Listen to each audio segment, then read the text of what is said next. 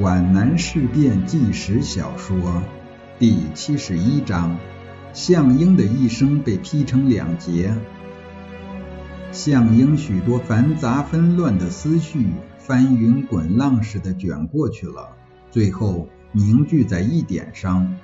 皖南失败只不过是我项英在前进路上的一个坎坷，将来谁是谁非还没有定论。我必须重振精神，去完成未竟的伟业。在我们党的历史上，谁没有犯过错误？谁没有跌过跟斗？事情并非那样糟糕，还没有到不可挽回的地步。跌过跟斗，重新站起来的人，往往比过去更高。项英把手枪重又插进皮套，从拔出到插进，大约过了五分钟。这些动作刘厚忠都看到了，但他无法看到政委内心的搏斗与转机。他只想找个什么地方去烧壶开水，给政委冲一缸子滚热的可可。对于项英未能接受他的少数人穿插出去的建议，毫不介意。周子坤吃了林志兰给他的镇痛药，背靠着树身微睡。袁国平也在同一棵树下打着瞌睡。国平、子坤，项英轻声的叫醒他们。周子坤马上站了起来，睡眼惺忪的看着项英。我想过了，项英低声说：“我们只好用三年游击战争的办法，从敌人包围圈的缝隙里穿插出去。”周子坤有些迷惑不解：“那部队呢？全部分散突围吗？”“不行，如果全分散，就突不出去了。”可是林科长见军长去了。袁国平凑过来，他觉得项英说的虽然是个办法，但不太应该。这样正好，军长是经过北伐的，他可以指挥大部队突围吗？项英找到了充足的理由。他可以用北伐的战法，我们用游击战争的办法，何必做无谓的牺牲呢？这怎么跟军长和部队说呢？袁国平为难地问。最好什么也不说。当前最关紧要的是保存革命力量，首先是领导力量。项英果决地对刘厚忠说：“走，我们按着从百步坑撤过来的原路，向东南方向穿插，逆王而上。”这样，周子坤呻吟似的说：“总是不好吧？应该想个万全之策。”这正是个两全之策。项英受了触发似的说。我在这里，军长的手脚施展不开，这是很为难的局面。我们一走，军长可以放手指挥。我们用游击的办法，军长用北伐的打法，互不干扰。不要犹豫了，走吧，不能错过时机。林志兰，林志兰！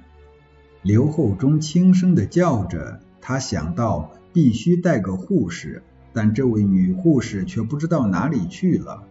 算了，不要叫了。项英有些烦躁。我们走吧。项英一行十七人在九日拂晓，又回到李潭仓附近的山沟里。白天不好行动，便在密林里隐蔽。十七人，目标还是太大，带的卫士过多。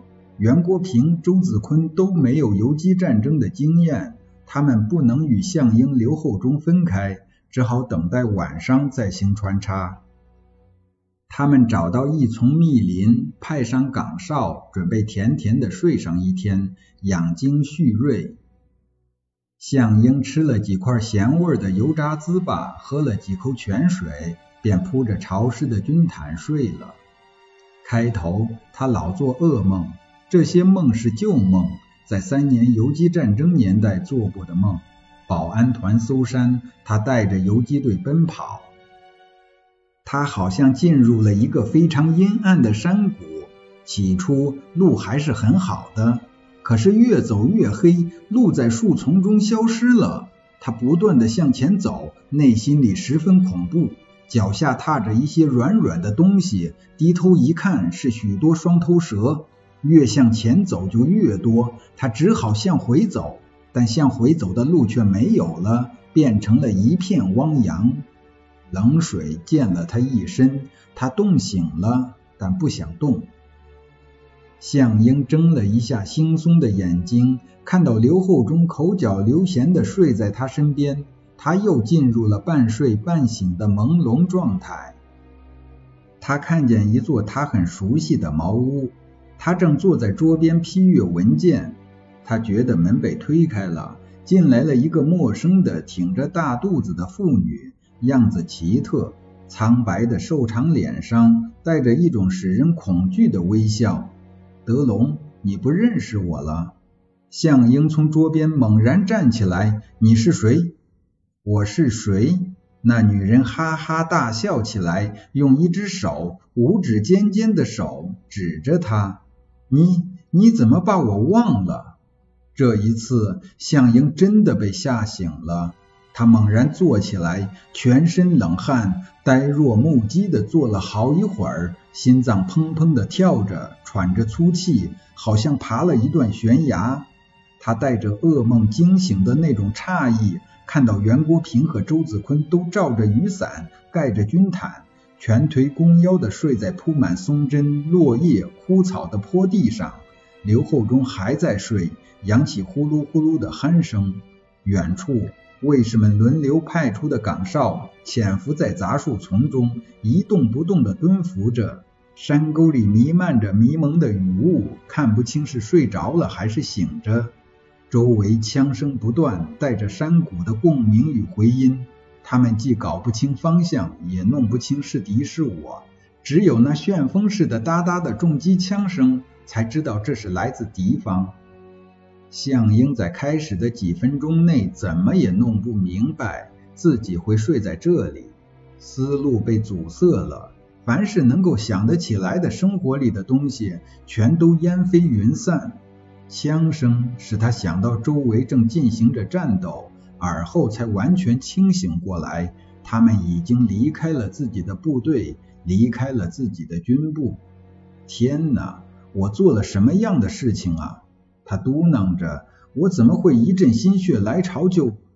他有些后悔，怅然若失地向稠密的杂树林望了一眼。他憎恨周围的一切，他怀着茫然的无穷无尽的怨恨，怨恨别人还是怨恨自己，他搞不清楚。他只知道，这个临阵逃脱式的行为，像一把无情的利斧，砰的一下把他的一生劈成了两截。此时，他从现实中隔绝出来，站在过去和未来的分界线上。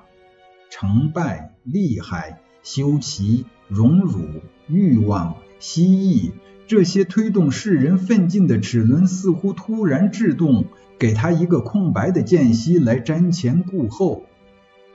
那个在迷梦中对他哈哈冷笑的女人，是他从前的妻子。他的面影，他的声音，像一个偶然的回声，从那遥远的凄风苦雨的年代，从历史深处传来。那是一九三五年二月，他的妻子在福建长汀水口附近的山林里被国民党保安第十团俘虏了。那一次被俘的有三百多人，其中有二十名红军干部，瞿秋白同志化名何其祥也在其中。当时他被王明排斥于中央领导之外后，担任中国工农政府人民教育委员。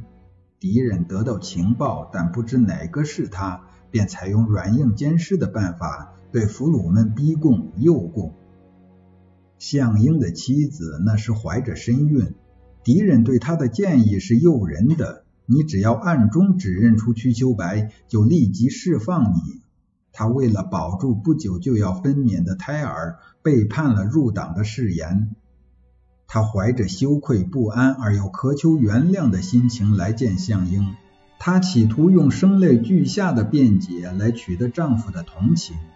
德龙，原谅我的一念之差吧，我是为了咱们的后代。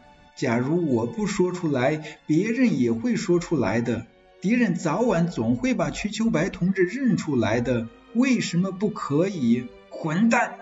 向英跳起来，暴怒的嘶喊一声，用颤抖的手指着扮演着的农舍柴扉的门口：“快滚出去，无耻的叛徒！如果不看你怀着孩子，我就当胸给你一枪！快滚！我不认识你，让我永远也不要见到你！快滚滚滚！惊呆了的妻子，木雕泥塑般的无法移动。丈夫的狂烈的怨极恨深的诅咒，犹如利剑一般猛烈地刺进她的心脏。她摇晃了几下，像石像倾倒似的，轰然昏倒在泥地上。向英像躲避恶鬼似的，从穿堂的后门疾步跑进了后山坡上那一片竹林。他一直烦闷地坐了三个小时，苦苦地思索着妻子的辩解。当他怀着稍稍平息后的激怒，重新回到他的住处时，他的妻子已经滚了。滚向何方？他不愿去问、去想，而后。把他从记忆中抹掉了。现在时过六年，他竟然又从遥远的不可知的地方幽灵似的冒出来，对他嘿嘿冷笑。这冷笑使他如坠冰窖，周身寒透。那种宿命的孤独感使他刻骨铭心的痛楚起来。我怎么干了这种事？四十年后，他的幸存的卫兵排长还怆然叹息：在新四军中，他是最不可能离队的一个，却最先离队，真叫人难以理解。项英站起来，活动活动麻木酸疼的手脚，他感到自身的虚弱无力。他发现袁国平、周子坤都在辗转反侧的没有睡稳。如果处在平时，他们会凑过来促膝长谈，而现在却在互相躲避，因为在相对无言中会产生极不愉快的联想。多少年来，项英的一切是跟新四军这个整体紧紧连接在一起，而现在他从这个整体上脱落下来了，正像他眼下那一堆堆发着腐草味的落叶。周子坤坐起来，捂着嘴，弓着腰，咳呛着，带着痰鸣的哨声。他向向英望了一眼，又急忙收回了含有怨恨的痛苦的目光。向英感到这一目光打击的沉重，不正是他把他们带往这条吉凶未卜、福祸难料，却可以肯定是不光彩的道路上来的吗？惆怅，空虚。孤独、绝望，使向英整个身心都感受到难以言喻的痛苦。本想横展博大的翅翼，翱翔于光明的天宇，却鬼使神差似的突然失足，落进了黑色的枯井。觉险立远者，不慢于欲。静心和尚那句寄语又袭上心头。向英素来不迷信神佛，在危难之时，他的心也倾向于宗教。他对未来的命运毫无把握，他的所作所为所想，全都出乎他的所料。他在新四军中位尊权重，一言九鼎，是什么力量把他推到这种田地？他不明白，但他清楚，这就叫命运。他又觉得命运是看不见摸不着的东西，在这个命运面前，他感到自己的渺小，渺小到不如一个放牛娃。他们曾向一个十二岁的孩子问过路，那个拖鼻涕的牧童把这块安全地带指给了他。他想，这片山林为牧童所有，而他却为这片山林所有。他不知道这片神秘的山林居心是善是恶，是掩护还是出卖。他对后一分钟的际遇毫无所知。